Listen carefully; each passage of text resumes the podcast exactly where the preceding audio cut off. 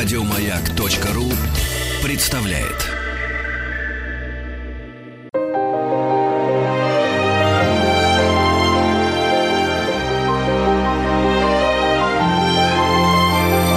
Собрание слов Феклы Толстой Добрый вечер, это программа «Собрание слов». У микрофона Фёкла Толстая. И сегодня у меня в гостях замечательная актриса и режиссер, человек, которого я э, давно люблю и восхищаюсь тем, что она делает, Юлия Аук. Юля, добрый вечер. Добрый вечер, Фёкла. Я тебя тоже очень люблю и вообще очень рада видеть. Я очень рада. Э, мы начнем с таких серьезных, э, императорских, я бы сказала, разговоров, вернее, об императрицах. Да, вот императорские они про императоров и э, про императриц. А, дело в том, что в этом году отмечается 290 лет со дня рождения Екатерины II, и в музее Царицына даже вообще весь этот год как-то под, под знаком этого юбилея, потому что музей Царицына в Москве, это вот те, кто там не бывал, знают, что это Екатерининское место, а, построенное Баженовым для Екатерины. Вот сейчас там идет э, выставка, а кроме того, интересная история связана, что Юлия Аук сняла снялась в таком, я бы сказала, фильме для музея. По-моему, это первая э, такая история, когда кинопродукция предназначена прямо для музея. А, ну и вообще, мне кажется, что, э, э, Юль, вот тебя как-то ассоциируется, э, во всяком случае, широкий круг зрителей, которые смотрят телевизор, э, он тебя ассоциируется с императрицей. Э, в одном случае Елизаветой, если вспомнить знаменитый сериал «Екатерина», за который ты получил ТЭФИ, вообще замечательная роль а вот сейчас Екатерина, да? А как ты себя чувствуешь, вот когда тебя как бы в императрице рядят?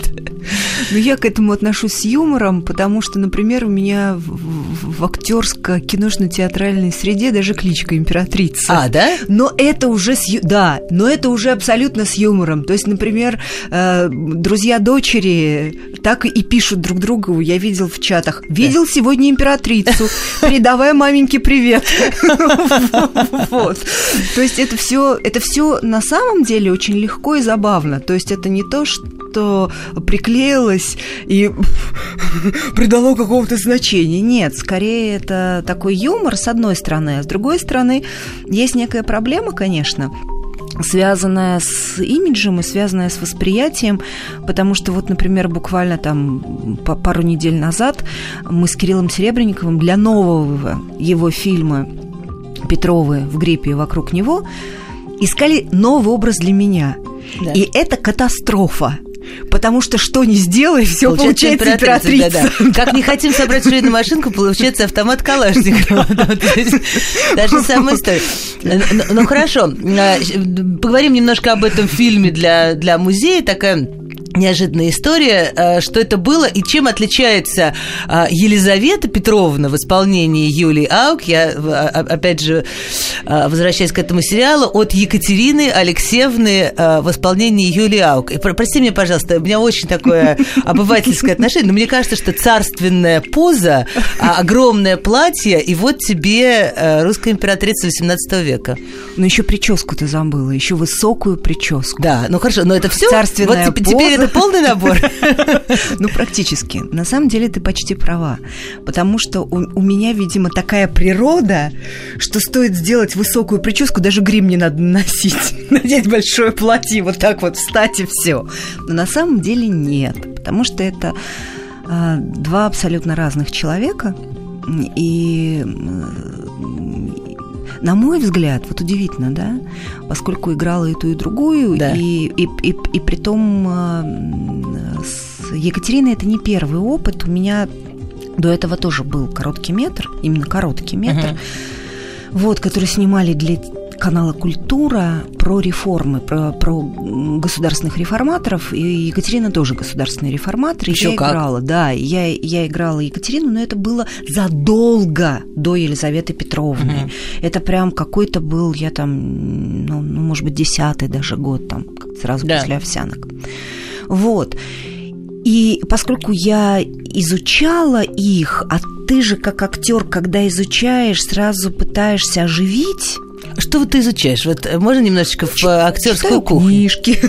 Так, Книжки читаю. Ну вот смотри, интересно, я тоже сейчас читала перед нашей встречей, и с одной стороны я читала какие-то такие книжки более сухие, исторические, сделала то, тра-та-та, та-та-та, а, конечно, интереснее найти что-нибудь про человеческие проявления. Ну, конечно, это вот я об этом и говорю. Ты же надеваешь тоже на себя... Конечно.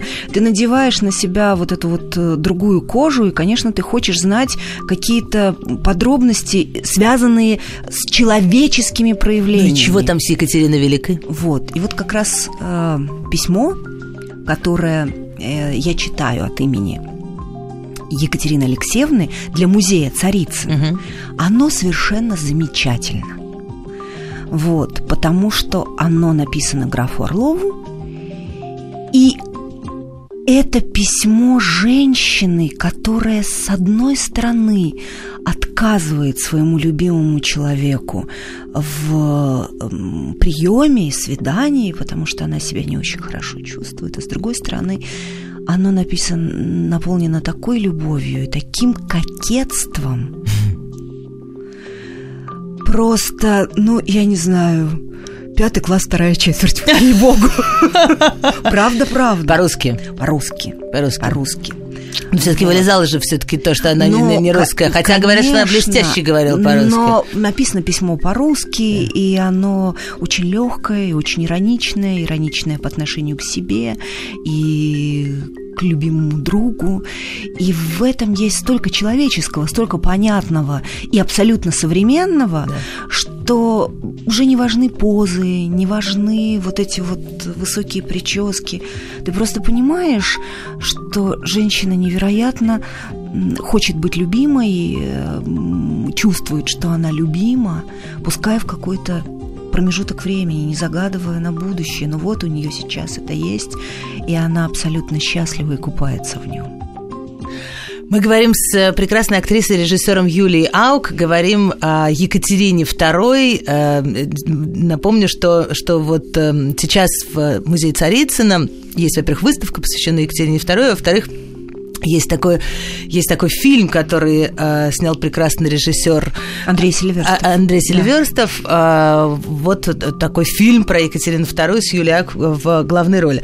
А, Но вот эта история про трогательное любовное письмо, пятый класс, вторая четверть, она меня наводит на размышления о том, что у нас есть такие стереотипы, что есть женщины-руководительницы, а, и они не должны быть совершенно сентиментальны, да, это такой мужик в юбке, как мы говорим, да, и, соответственно, вот все эти женские, женские качества, какие, особенно кокетство, не просто желание нравиться мужчинам там, или не просто а, там, интерес к мужчинам, а вот кокетство. Нам кажется, ну какое кокетство, если тут огромные реформы, а, знаю, вообще. Это я даже сейчас не конкретно про Екатерину, хотя и про Екатерину тоже. Тут война с Турцией, тут, а, не знаю, Пугачевский бунт, а, а тут кокет... Это немножко я смешиваю все в, в одном флаконе. Царствование это было довольно длинным, 30 с чем-то лет.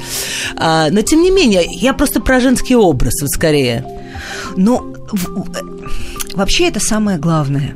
Потому Это самое что, интересное. Да, это самое интересное и самое главное в, в, в- в том, когда ты начинаешь этот образ создавать.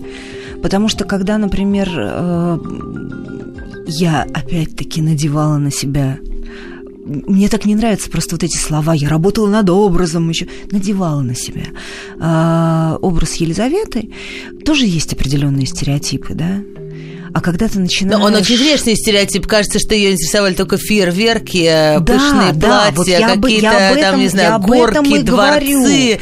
Я об этом и А, говорю. Веселая императрица. Да. Есть такой, такой стереотип, что Мгм. Елизавета это веселая императрица, которая, в принципе, не готовилась э, к престолу, случайно практически на нем оказалась. И потом, извините, тоже почти 30 лет случайно правила, да? Бывает такое, Да. не бывает? Не, Не бывает? бывает. Ну, не бывает. Потому что во, во времена ее царствования э, Россия как империя приросла новыми землями. За вре- во время ее царствования э, не было совершено ни одной э, смертной казни.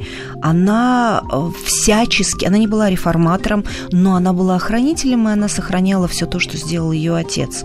В общем, Ну, она возвращала может, многие вещи да, к Петровским. к Петровским, да, Да. но не может человек, который случайно оказался... Нет, он может случайно оказаться у власти, но в какой, если он не возьмет это все в свои руки и не станет по-настоящему правителем, то ничего у него не получится. Мне нравится, как моя гостья Юля защищает своих героинь, защищает от какого-то такого сложившегося уже веками, ну, такой, таких клише, таких... не- Нет, вот человек, который занимался эти- этим... Как, вот, вот мне нравится, что ты как, э, как адвокат, да, вот эта, эта терминология нам теперь близка, ты как адвокат относишься к э, своим героиням и к Елиз- Елизавете и Екатерине. Но кто все-таки интереснее? Кто интереснее, интереснее... Да я не могу сказать, кто интереснее. Мне было бы интересно и то, и другое. Мне кажется, И- Екатерина интереснее. Она больше сделала, или, Екатери- или так нельзя судить? Вот мне кажется, что все зависит от материала, ну, ну прям скажем, вот, вот конкретного материала, внутри которого там исследуется отрезок жизни, да? Такой прям научный подход Ну, в это- работе ну, над это- ролью. Ну, почему это научное? Ну, у тебя есть сценарий, да? Да. Внутри этого сценария есть определенное какое-то событие. Оно же не безразмерное, правильно? И в какой-то период жизни, в, како- в каком-то событии э, тот или иной персонаж может быть интересней. Конечно, Екатерина – это величайшая, скажем так, вообще женская фигура мирового, как сказать, Олимпа, да? Скажи, как тебе кажется, то, что она, то, что она была не из России, то, что она э, осознанно как-то, то есть что, что все, что она сделала, она сделала осознанно сама с нуля в отношении к России, да, к русскому языку. Это ей помогало? Ну, конечно, помогала. Конечно, помогала. То есть, с одной стороны, первое, что приходит в голову, что ну, чужой человек, ну что ты можешь здесь вообще да, достичь? А с другой стороны, ты все делаешь сам. Ну, что, что значит чужой человек? Чужой человек, приехавший, не владевший языком, но имеющий э, невероятные амбиции и желание здесь быть, укорениться, мне кажется, что он может стать более своим, чем человек равнодушный, который вполне себе рожден в России.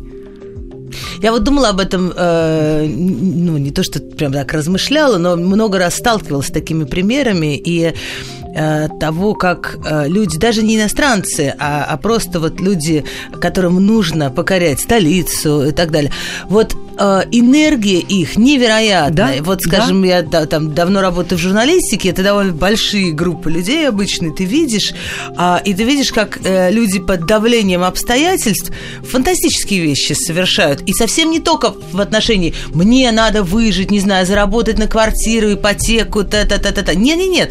А в, а в абсолютно в профессиональном смысле. Но когда тебя что-то давит, а, вот а, я поэтому, когда, например, люди говорят о том, что, знаете, вообще этот человек не создан для того, чтобы работать, а вообще давайте мы скоро придем к тому, что будут платить а, такую... В Швейцарии это уже обсуждалось, какую-то, вот, не знаю, зарплату ни за что, или как-то это называется. Мне кажется, что в Норвегии это тоже обсуждалось, потому что Да. в Норвегии э, практически каждому человеку принадлежит какая- какая-то доля, какой-то процент от вот того, Нефтяного да, запаса, нефтяного да, у них Норвегии. по-другому это устроено, да. Норвегии. И поэтому там, в принципе, люди могут действительно, там, я, я просто знаю, что там тоже это обсуждалось, что могут люди, но я, насколько понимаю, что это не принято. Это Ну хорошо, но обсуждается какой-то... Я, Да. сейчас, я сейчас сразу несколько тем мы затронули, но, в общем, это разговор о том, что, что мы под э, давлением обстоятельств, и когда жизнь нас э, вынуждает куда-то пробиваться, иногда оказываемся не только более эффективными,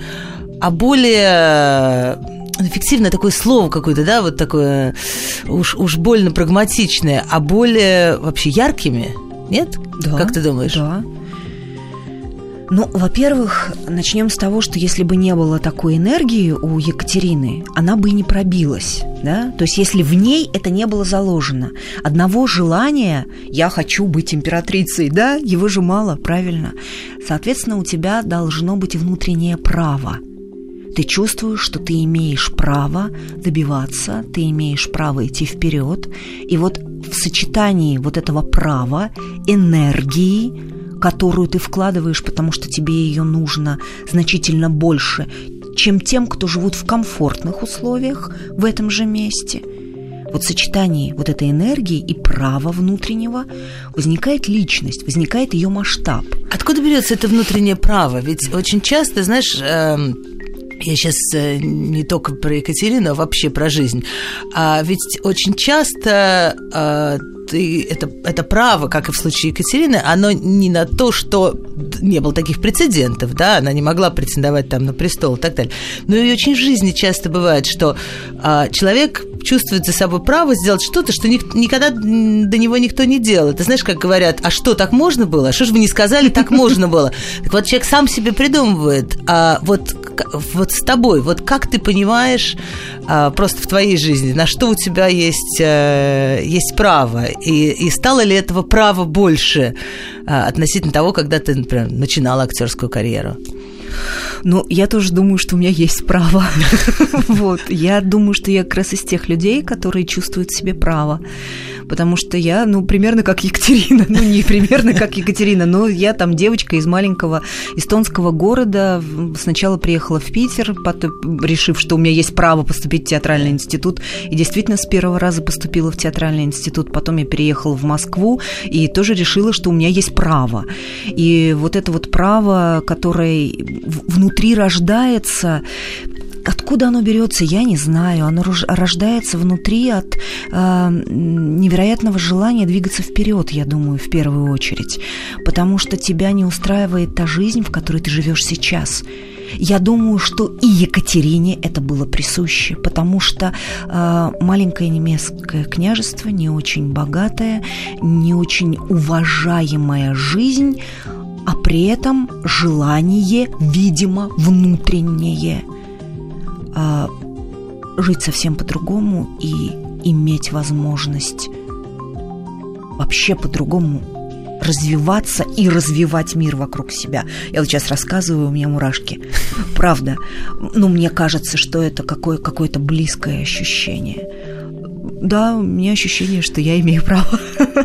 А, так это, мне кажется, что это ужасно важно вообще сохранять в течение жизни, а, и чтобы это право тоже росло, грубо говоря, ну, с тобой, а, и чтобы ты чего-то достигнув, а, чувствовал себя вправе сделать, делать сделать что-то другое. Да, да. Делать дальше. Но вот это к разговору о том, что э, я не хочу так, как у меня сейчас есть, я хочу по-другому.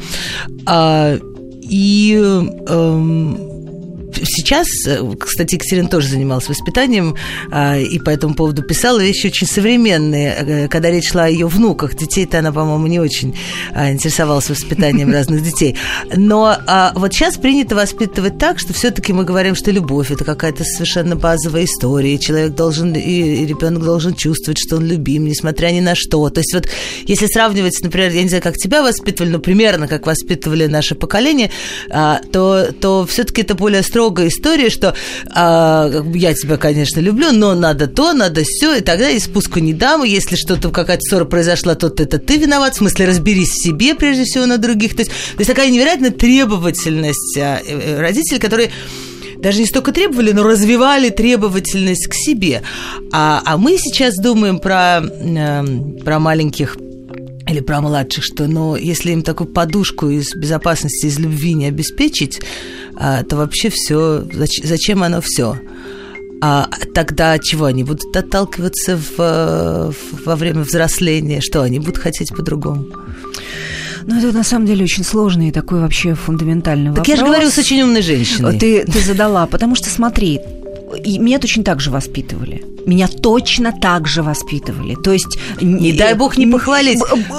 Вообще. Потому что испортится сразу. То есть, сразу да, испортится, сразу как испортится, похвалишь. Сразу испортится. Более того, мне все время казалось, что... Ну, мне хотелось, чтобы меня там лишний раз погладили по голове или обняли. Просто мне не хватало э, тактильного контакта. А мне говорили, что вообще это телячья нежность, и нечего там себя распускать. И, и, и вот это... Иногда маленькую собаку, которая там там у моей мамы была, она больше, извини, держала под мышкой, чем меня ласкала. Я шучу сейчас, говорю, что там э, той терьер моей мамы мне детство испортил, но это практически действительно так. Потому что когда я подходила, там мама сидела на диване, и у нее под мышкой был ее терьер, той терьер любимый. Я подходила, той терьер начинал трястись и скулить жалобно.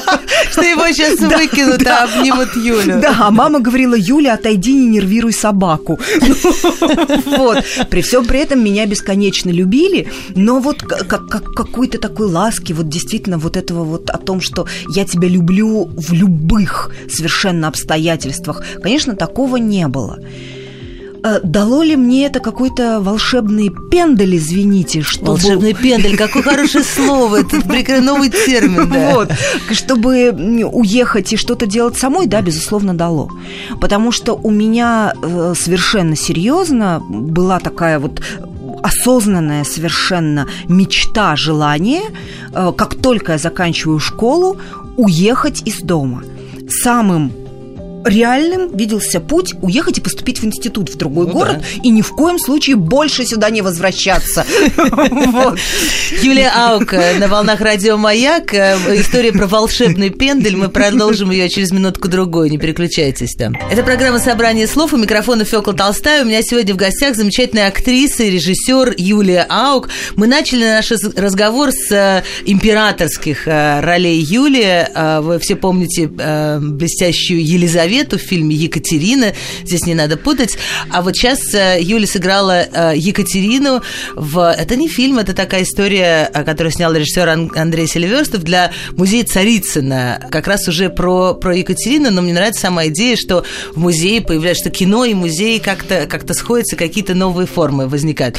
А мы остановились наш разговор на волшебном пендале, который Господь Бог или кто-то а, дает, тебе дал в, не знаю, в в, школь, в школьные годы? Э... Ну, где-то в школьные годы, да. Потому что какое-то раннее детство у меня было абсолютно комфортное и счастливое, а потом э, возникло очень много ответственности, которую там на меня возложили родители. Да. И я далеко не всегда с ней справлялась, и поэтому были какие-то такие э, давления, неприятные разговоры о том, что я ничего в жизни не добьюсь. А это всем так говорят. Мне кажется, что всем так говорят. Боятся, что в жизни, что в жизни не добьют. Скажи, пожалуйста, ну вот мы говорим про сильных женщин. А, и а, легко ли быть сильной женщиной? Нет, очень тяжело быть сильной женщиной. Ну, сильной женщиной быть тяжело, но э, мне кажется, что быть сильной или быть слабой, это не очень зависит от тебя. Это, да, это какой-то набор качеств, который присущ личности. То есть просто ты с этим родился? Мне кажется, да. Или ты вырастаешь в сильной Мне личности? кажется, да. Мне кажется, что я с этим родилась. Ну, я правда говорю. Слушай, ну тогда вообще точно не надо детей трогать, воспитывать и все остальное. Мне, мне правда кажется, что я с этим родилась, потому что вот сколько я себя помню, извините, но я все время была каким-то председателем совета дружины, председателем совета отряда, Просто никто этим заниматься не хотел, а мне было этим заниматься в кайф. Я всегда э, кем-то там руководила, руководила да. да. И э, то есть это была достаточно такая ну, как сказать, естественный путь, то есть того, что было присуще. Я помню, что даже в детском саду умудрялась э, руководить... совета чего? Э, ничего, я просто, я просто очень хорошо помню, как моего папу вызывали там в детский сад и говорили, сделайте, пожалуйста, что-нибудь со своей дочерью. А что? Потому что сегодня целая компания парней во главе с вашей девочкой, ну не парней, тогда так не говорили, мальчиков, во главе с вашей девочкой закидывали совки на дерево. А какая была идея? Была ли какая-то э, режиссерская задумка у этого закидывания совков на дерево? Ну, Это было совковое дерево? Ну, нет, просто, просто там на дереве было, было, оно такое было старое, большое, и такая была развилка. Да. И залезть мы туда не могли, ну, хотя бы совок туда. Кто попадет совком в эту, в, в эту рогатину, да. тот, тот молодец, да, тот получит 10 да, баллов. Тот да, тот молодец. Слушай, ну это здорово, а, потому что желание и умение руководить людьми – это очень важное качество для режиссера, потому что я, например, как, как ты закончила режиссерский факультет в ГИТИСе тоже да, ты училась, да? да? Но я совершенно не пошла по режиссерскому пути, а, наверное, там не хватает таланта и так далее, но из таких личных качеств я прекрасно понимаю, что мне не хватает желания заставлять других людей что-то делать. Вот, вот просто как только мне нужно управлять, я как-то сдуваюсь и думаю, они не хотят, я не хочу их заставлять. То есть с удовольствием подчиняешь своей воле людей.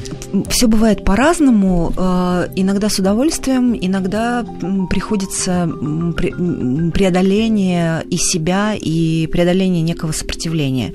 Вот у меня было два раза, когда это было прям преодоление сопротивления. Во, во, во всех же остальных случаях все рождается по любви, правда. Я, я, я серьезно говорю по любви. Вот вчера я просто поставила спектакль на Таганке, mm. и он идет уже третий год.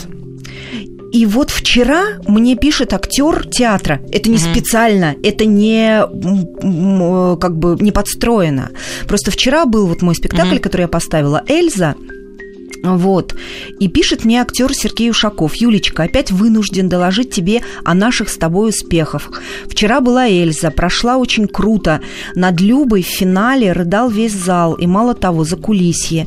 Тушк-шоу – это одна из сцен спектакля. Угу. Первый раз прошла на таком градусе, что мы все сами себе сначала не поверили. Тебе от всех привет, ждем тебя всегда. Три года прошло. Круто. Круто. Я хотела еще спросить вот про... Э, мы крутимся вокруг этих женских тем, но э, ничего в этом нет страшного. А, ну, 20 лет назад все-таки было очень мало женщин-режиссеров. Сейчас э, на, и на режиссерских факультетах, и, и там половина, если не больше девочек. Больше. Больше. Я вчера в Гитре читала лекцию. Да. Передо мной сидела аудитория, в которой было больше девочек. А... Режиссур, режиссур, курс режиссуры игрового кино. Что это значит все? И повлияет ли это на, э, ну не знаю, не то что содержание? На содержание повлияет, конечно. Фёкла, ну конечно. Но давайте мы не будем придуриваться и не будем э, говорить о том, что э, женщина и мужчина могут э, создать одинаковый продукт. Не могут мы все-таки биологически разные существа. У нас разная ментальность, у нас разное чувствование, у нас все равно э, разные приоритеты в жизни. Даже если у женщины приоритет карьера, все равно это строится иначе, воспринимается иначе. Поэтому мы воспринимаем окружающий мир по-разному.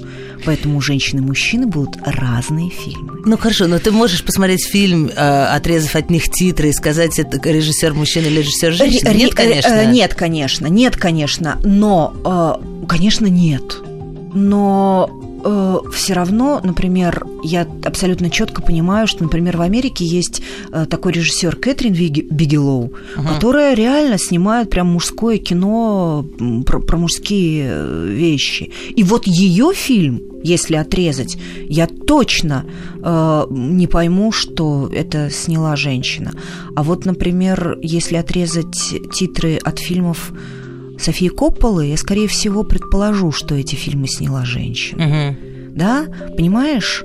Там просто рассказывается о таких тонких вещах, и она... А мужчины тонко не чувствуют ничего? Они просто другое будут чувствовать, не это. Но девственница-самоубийца, мужчина может снять такой фильм, он просто про это не знает ничего ну просто не знает, потому что он бы снял про парней молодых. Ну как же, какие-то великие мужчины. Вот все спрашивают, как Толстой, значит, пере перевоплотился в женщину, как он описывал э, роды или что-то что-то еще, вот откуда он это все знает. А тебе лучше ответить на Мне... этот вопрос. Нет, я Толстого привела в пример не, не потому, что Толстая, а просто как, как, как, как всяких больших художников, которые, э, которые чувствуют э, больше. Но... Хорошо, а тогда... Леша Федорченко тоже вот большой художник, да. он очень круто круто про женщин все чувствует, да? Вот прям Ты круто. какие фильмы имеешь в виду его? Э, ну как какие? Просто чтобы напомнить нашим Овсянки, слушателям. Да. небесные жены луговых морей, ангелы революции. Вот, там, там, там, там прям про женское чувствование очень много, прям очень много. Но мне кажется, что Лёша так чувствует и за ребенка, и за Да. мужчину, и за кого угодно. Просто он, он, он как-то чувствует вообще и очень достоверно. Ну вот, наверное, масштаб личности и величина таланта тоже влияют очень сильно.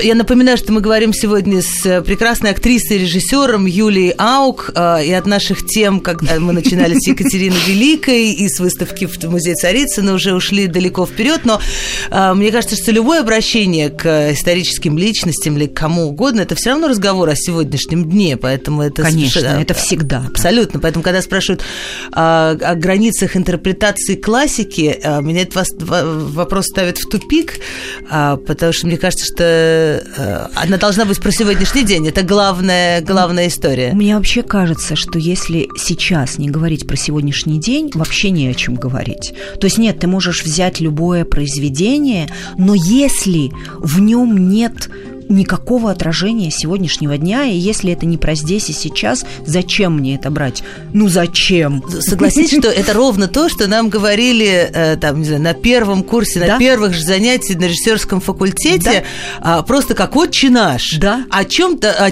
вот знаменитая эта фраза, но уже, уже в анекдот превратившийся, чем удивлять будете, и как бы, а зачем это людям, которые сейчас идут по улице? Да. Как вы их будете, будете цеплять? Ну хорошо, но тогда, э, возвращаясь к историческим персонажам, как играть э, исторических персонажей? Потому что есть такое очень э, банальное, и почему-то, мне кажется, чем меньше люди знают э, там историю, тем больше они за это держатся. Это неправдоподобно, тогда так не говорили, тогда так э, не сидели, э, тогда так платье не носили. Что это, что это вообще такое? Ну, мне кажется, что это такой обывательский взгляд, он имеет право быть, наверное, но мне кажется, что мы не знаем, как тогда ходили, как тогда сидели. И Ну, точно не так, как сейчас. Да, ну точно не так, как сейчас, но как бы ни было это сделано, э, если это убедительно, это может быть. Вообще, на самом деле, историю меняют люди, которые пишут книги и снимают кино. Потому что если написать убедительную книгу и снять убедительный фильм, то люди, которые это будут смотреть, они в это поверят. Если это будет убедительно. И не будут копаться в том, какова была история по-настоящему. И будут уже историю воспринимать так, как нам ее описали, и так, как нам ее показали, если это убедительно. Художественно Да, убедительно. в ху- на художественном языке. Ну да, и если это цепляет тебя сегодня, Да, да. да, То есть, да. то есть, э, ну потому что, скажем, ну, современные сериалы, они э, абсолютно современные во всем, кроме э, ну, пары вещей, да, декорации, костюмы стилизованные под то время, они очевидно стилизованы. Да. Они не скрывают того, что они стилизованы. Это не, не то, что делает Герман в э, каких-нибудь там своих э, э, там фильмах про военное время, где, где сумасшедшая аутентичность, да, а, а это стилизация. И плюс пара слов каких-то вставляется в обыденную речь. То есть мне кажется, что уже скоро можно будет услышать в сериале там про 18 век нифига э, там э, да, ваше превосходительство. И это будет, и это будет прокатывать как, э, э, как, как, как нормальная история. То есть это тоже какая-то такая условная штука. Мы договорились, Да, мы что мы договорились. наденем такие костюмы Да. и пару фраз э, добавим. Мы договорились. Но можно же пойти другим путем. Можно пойти путем, там, которым пошел Илья Хржановский, когда на протяжении многих лет восстанавливался досконально до э, там внутреннего, то есть нижнего белья и каких-то э, всех деталей наполнения интерьера, а самое главное... Ты имеешь в виду проект DAO? Да, я имею в виду проект Дау, DAO. когда, когда, они, э, да, когда они снимали много-много часов, сотни часов. э, Сотни. Так они, у них просто э, стояли камеры, они просто работали, менялись операторы, и там и, и восстанавливался быт, то есть это, это, это, это какой-то Хорошо, симулятор быт, был создан. Да, но при этом язык этих людей абсолютно современный. Отношения между людьми Современные. абсолютно современными и не скрывают не этого, скрывают да. этого, абсолютно не скрывают этого. Но внешний антураж воспроизведен до просто ювелирной точности. А все, что наполняет, абсолютно современное. И от этого становится так страшно. Так страшно, что, что наша жизнь очень похожа на то, что Да, было тогда, да, в да. глубоко советское сталинское Да. время. Просто, просто всех нас переоденем и, по сути дела, никуда не ушли. Далеко вообще не отошли, не отступили. Это программа «Собрание слов». У микрофона Фёкла Толстая. У меня в гостях замечательная актриса, режиссер Юлия Аук. А, Мы говорим о самых разных Юлиных а, ролях, режиссерских работах, и о Елизавете, императрице Екатерине. А, Вот сейчас вышел такой специальный для музея Царицына фильм э, работа режиссера Андрея Селиверстова. И о, и о современном кино. Ну хорошо, тогда э, ну, кино может нам чем-то помочь в, в этом отношении? Тогда есть ли смысл вот все это делать, если вот переоденешь нас, и мы опять как, как, как в сталинское время? Или хотя бы осознание этого может помочь? Во-первых, осознание может помочь, а во-вторых, если ничего не делать, то вообще ничего и не будет. Ну какой смысл, если ты хочешь развиваться, ничего не делать, да? Ну, А, просто развиваться, чтобы просто развиваться? Или, или кино на что-то влияет? Или театр на что-то конечно, влияет? Конечно, влияет. Или На один процент людей, которые ходят в театр, разве они могут на что-то нет, повлиять? На что-то влияет. На очень маленький процент влияет. На очень маленький процент влияет. Ну, вообще-то, давай будем честными. Театр э, не массовое искусство. Книги мало кто читает. Кино смотрят. Поэтому у кино, у сериалов, у интернет-контента и у платформ Да, которые значительно в большей степени, нежели у телевидения сейчас есть возможность действительно повлиять на сознание, сознание, на мыслительный процесс, но не будем впадать в иллюзии. Это тоже не будет большой процент. Что, э, что сейчас? Э, выбираешь ли ты, когда тебе приходит предложение кино или сериала, э, по каким критериям ты выбираешь? Наверное, конечно, просто профессионально, насколько интересно Да. с точки зрения, но какие-то темы э, приоритетны для тебя или вот насколько дальше, за узкопрофессиональным кругом вопросов, какие ты обдумываешь? Ну, очень, все очень пар- вот ко- конкретный. Приходит какой-то ко- конкретный тебе сценарий. и- Скажи о каких-то прекрасных, э, радующих тебя работах, которые в последнее время происходили, последнее еще время, не вышли. вот у меня сейчас закончился буквально там несколько дней назад, Да. 10 ноября, Да. у меня закончился проект э, «Семья». Это полный метр. Ага. Да, это полный метр. И как дела у нас с Семья. семьей сейчас? С семьей у нас все очень сложно. Потому что когда мне прислали этот сценарий, я офигела. Так. Потому что в таком жанре и так э, написанный сценарий вообще я читаю в России нечасто. А кино, так, ну как бы вот в таком жанре, А в чем там фишка? это трэш. А, трэш? Это трэш. Это трэш. А зачем трэш про семью? Что это дает? А дело все в том, что только в таком жанре можно позволить себе очень многое. Потому что если ты берешь какую-то реальную историю с реальным жанром, как можно объяснить все остальные события, которые происходят? На самом деле все происходит. Это такая эм, меланхолия наоборот. Ага.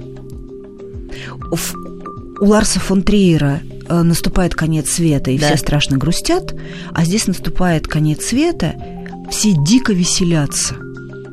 Но совершают страшные вещи. Но все это оправдывается тем, что до конца света остался один день. И все э, делают то, чего не позволяли себе никогда в жизни. Ну, это сейчас такая модная тема, такие во все тяжкие, вот сейчас. Безу- что, это- что- что я буду безусловно. делать, И если вот- отпустят все тормоза? Да, отпустят все тормоза. И вот в этой ситуации семья, состоящая из отца, матери и двух сыновей, пытается собраться, потому что они 9 лет не виделись. Для них это важно собраться вместе. Уже вот для этого х... семья. Хотя бы, хотя бы это уже хорошо. Я еще хотела спросить про, э, про сериал, насколько я понимаю, который тоже закончились не так давно съемки эм, про доктора Лизу. Да, но это не сериал. А это, это фильм. фильм да. Это фильм. Но у меня там микроскопическая ага. роль, как практически у всех. Мне кажется ужасно важным, что такие фильмы происходят вообще и, и в связи с личностью самой Елизаветы Глинки, и в связи с тем, что у нас очень плохо происходит вот это какое-то осознание, переход в кино вещей, недавно произошедших а, с нами. Но мне кажется, мне кажется, что это как раз будет очень интересный и очень важный фильм. А у меня действительно микроскопическая роль, потому что в сценарии э, у этого персонажа даже пола не было. Это был главврач. Ага. Так было написано, главврач. Просто режиссер, э, ну это антагонист Лизы, доктора Лизы. Вот, просто режиссер очень хотела видеть меня в своем фильме, и она предложила мне сыграть глав врача. Вот. Который все запрещает? Который все запрещает. Который все запрещает, который не идет ни на какое сотрудничество, но, кстати, действует абсолютно в рамках закона. Вот абсолютно в рамках закона. Доктору Лизе же приходится все время нарушать рамки закона, чтобы спасти людей. Так большие личности так и делают. Это вот. то, о чем мы говорили, о праве, которое ты чувствуешь вот. себя в праве нарушать вот. закон.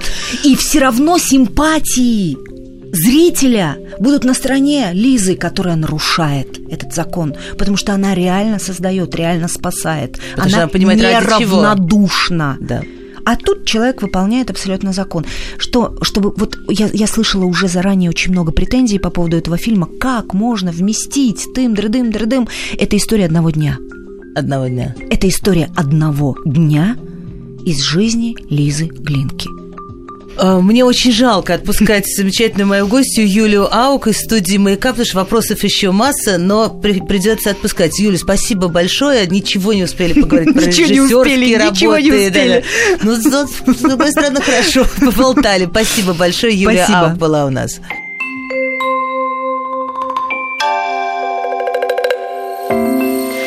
Собрание слов Фёклы Толстой Еще больше подкастов на радиомаяк.ру